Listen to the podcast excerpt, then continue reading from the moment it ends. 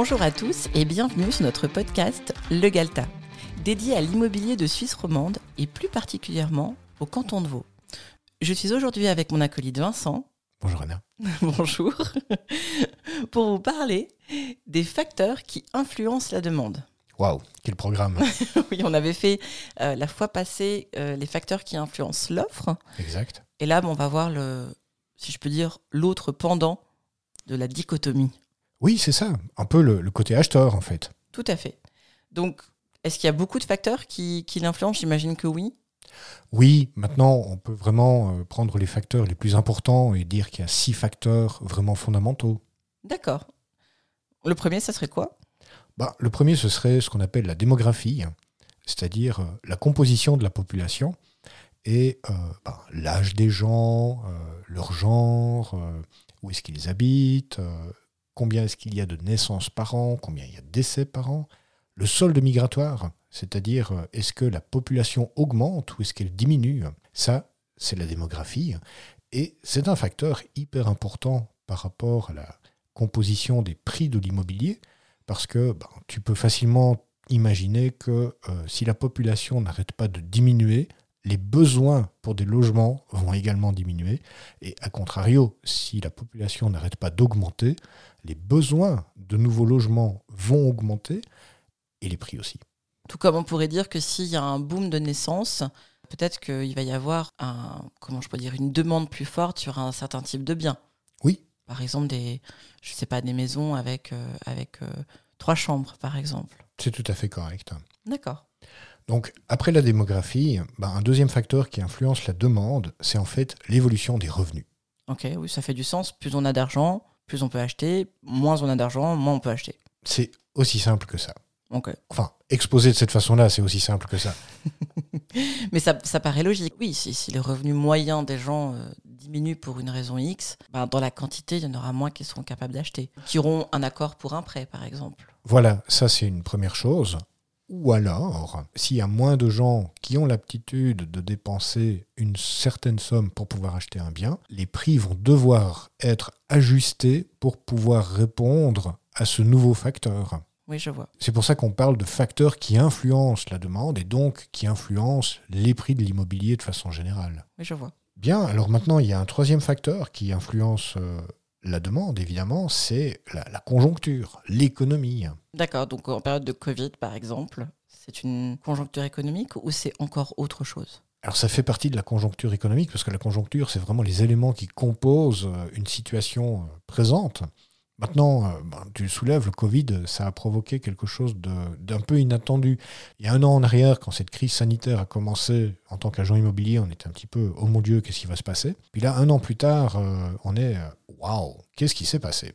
La demande est beaucoup plus forte encore que précédemment, l'offre est moindre, donc les prix augmentent. Et on se retrouve avec un marché euh, qui fonctionne très bien. L'immobilier, pour le moment, fonctionne vraiment bien contre toute attente. Et euh, on espère que ça va continuer, évidemment. D'accord.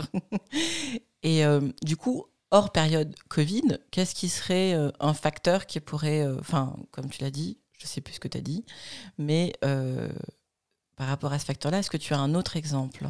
Oui. Alors, pour prendre un exemple qui n'est qui, qui fait déjà partie du passé, euh, quand tu as un président d'une superpuissance euh, et qui a les cheveux jaunes, alors On c'est ne pas, nommera pas.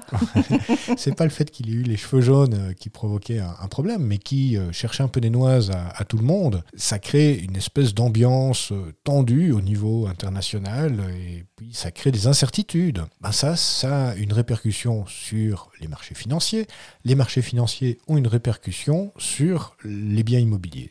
Donc euh, là, c'est par exemple euh, quelque chose qui est totalement à l'extérieur de notre pays et qui peut avoir une influence sur l'humeur de l'économie, la conjoncture, et qui peut provoquer donc euh, des variations au niveau économique. D'accord. Là, je digresse un petit peu, mais je me suis toujours dit qu'en Suisse, on était un peu protégé par rapport à ce genre de choses parce que c'est la Suisse, mais il y a quand même une influence. On n'est pas totalement dans une bulle à, des milliards de kilomètres du reste de la planète. On est forcément un minimum influencé, de ce que tu dis en tout cas. C'est vrai. Euh, alors, c'est vrai que la Suisse a énormément de qualités au niveau de la stabilité économique, au niveau de la stabilité politique, au niveau de la composition justement des différents euh, organismes qui composent le pays et qui fait que on a un pays vraiment stable et parce que la population est stable et que la population veut que ce soit comme ça. Mais on reste tributaire euh, de l'évolution du dollar, de l'évolution de l'euro, de l'évolution de décisions ou d'indécisions politiques par rapport euh, aux accords avec l'Europe, par exemple. Bien Ça fait des années et des années que euh, les différents euh, comment dire, gouvernements reportent à plus tard la prise de décision et font en sorte qu'il n'y aura pas de décision. Et ça peut provoquer des déséquilibres à un certain point. Voilà, c'était juste une aparté. Qu'est-ce que serait donc le prochain point? Il y a un facteur sociologique, euh, ça pourrait être le, quatrième facteur qui influence la demande. Ce que je veux dire par là, c'est la structure des ménages. Bah, je te donne un exemple. Il y a une cinquantaine d'années en arrière, quand on se mariait, c'était vraiment... On n'avait pas le choix, quoi. C'est pas qu'on n'avait pas le choix, mais c'est que euh, il était hyper rare de divorcer. Oui, c'était pas dans les mœurs. Pas du tout. Tandis que maintenant, statistiquement parlant, et malheureusement, je vais dire, un mariage sur deux va se terminer en divorce ça provoque comment dire, des variations par rapport aux besoins de logement. je vois. Non, je, rigole parce que j'ai en face de moi mon mari. Absolument. Donc, euh, bon, ça, j'ai l'impression que ça reprend un peu le point qu'on a vu au début. Mais euh, je me trompe parce que. Enfin, je sais pas si je me trompe. Dis-moi. Dans le sens où il y a quand même ce côté évolution de la famille, naissance. Euh, on parle de la population en général. Donc de fait, un des éléments qui composent la population sont les couples et les familles. Mais maintenant, quand je dis le solde migratoire, ben ça veut dire est-ce que la population augmente ou diminue de façon globale? Quand je parle des évolutions sociologiques, c'est est-ce qu'on a maintenant besoin de plus de logements pour des familles recomposées hein, qui vont avoir euh, les enfants chez l'un et chez l'autre euh, un week-end sur deux Ou est-ce qu'on va avoir des besoins pour des familles de cinq ou six personnes? Oui, je vois fondamentalement, ben, la question euh, inclut un petit peu la réponse. Pour le moment, dans la composition de la société, on a plus besoin de logements pour des familles recomposées que de besoins pour des familles de 5 ou 6 personnes. D'accord, c'est clair. Voilà. Du coup, le cinquième point, c'est quoi? C'est un point un peu technique. On appelle ça le taux de vacances.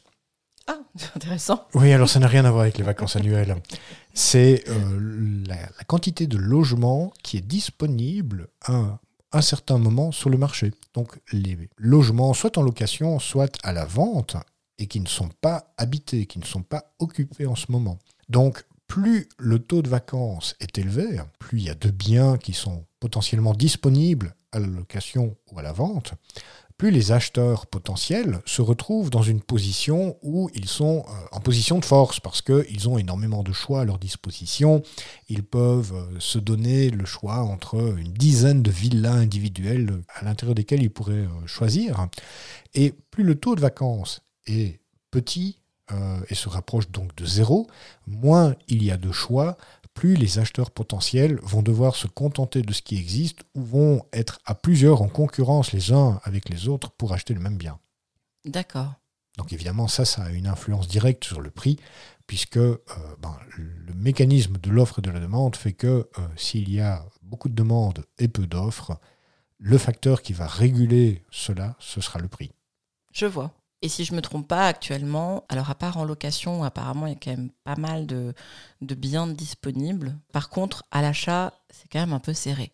Alors pour le moment, le marché est vraiment euh, très euh, porteur pour les vendeurs potentiels, parce que bah, comme justement, il y a moins de biens à vendre que ce qu'il n'y a de gens qui veulent en acheter, c'est tout bénéfice pour, euh, pour les vendeurs et donc pour les courtiers qui savent défendre les intérêts des vendeurs. Merci. Et du coup, il reste un point, c'est correct? Oui, c'est tout à fait correct. Il reste un sixième facteur dont on n'a pas encore parlé aujourd'hui, et on pourrait l'appeler les nouveaux besoins. Bah, typiquement, le Covid a créé de nouveaux besoins. On dit la Covid.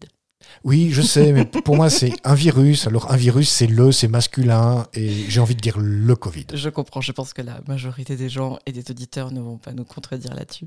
Mais ils peuvent. euh,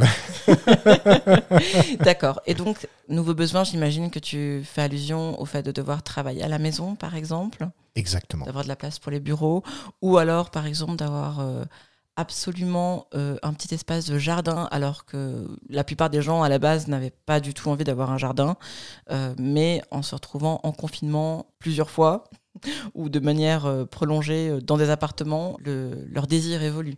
C'est tout à fait correct. Maintenant, ça peut être une, une vague euh, totalement temporaire. Mais pour le moment, ce que les gens recherchent vraiment, c'est soit un appartement avec jardin, soit une maison avec une pièce de plus que dans leur appartement et avec un coin de jardin. Ça, c'est c'est ce que les gens recherchent. Mais ça peut évoluer. Ce sont des évolutions euh, sociologiques qui, euh, qui varient en fonction de, de beaucoup de facteurs. Super. Est-ce que tu as un dernier point que tu voulais aborder par rapport à ce sujet ou on Oh, a fait le tour? On a fait le tour des, des fondamentaux qui influencent euh, la demande. Maintenant, il y a d'autres facteurs qui, qui influencent la demande et tous les facteurs que j'ai décrits, on pourrait passer des journées à les expliquer. Je, je pense que c'est pas forcément le but. ici. Euh, ça, c'est- vraiment l'ensemble des points les plus importants qui vont euh, déterminer euh, la, comment dire, l'état d'esprit des acheteurs potentiels. Merci beaucoup pour tes réponses. Service On se retrouve la semaine prochaine pour un sujet particulier qui est peut-on faire confiance à toutes les estimations et tous les estimateurs Waouh Tout un programme. Oui, je me demande qui a écrit ce titre. je ne sais pas. à la semaine prochaine. Ciao.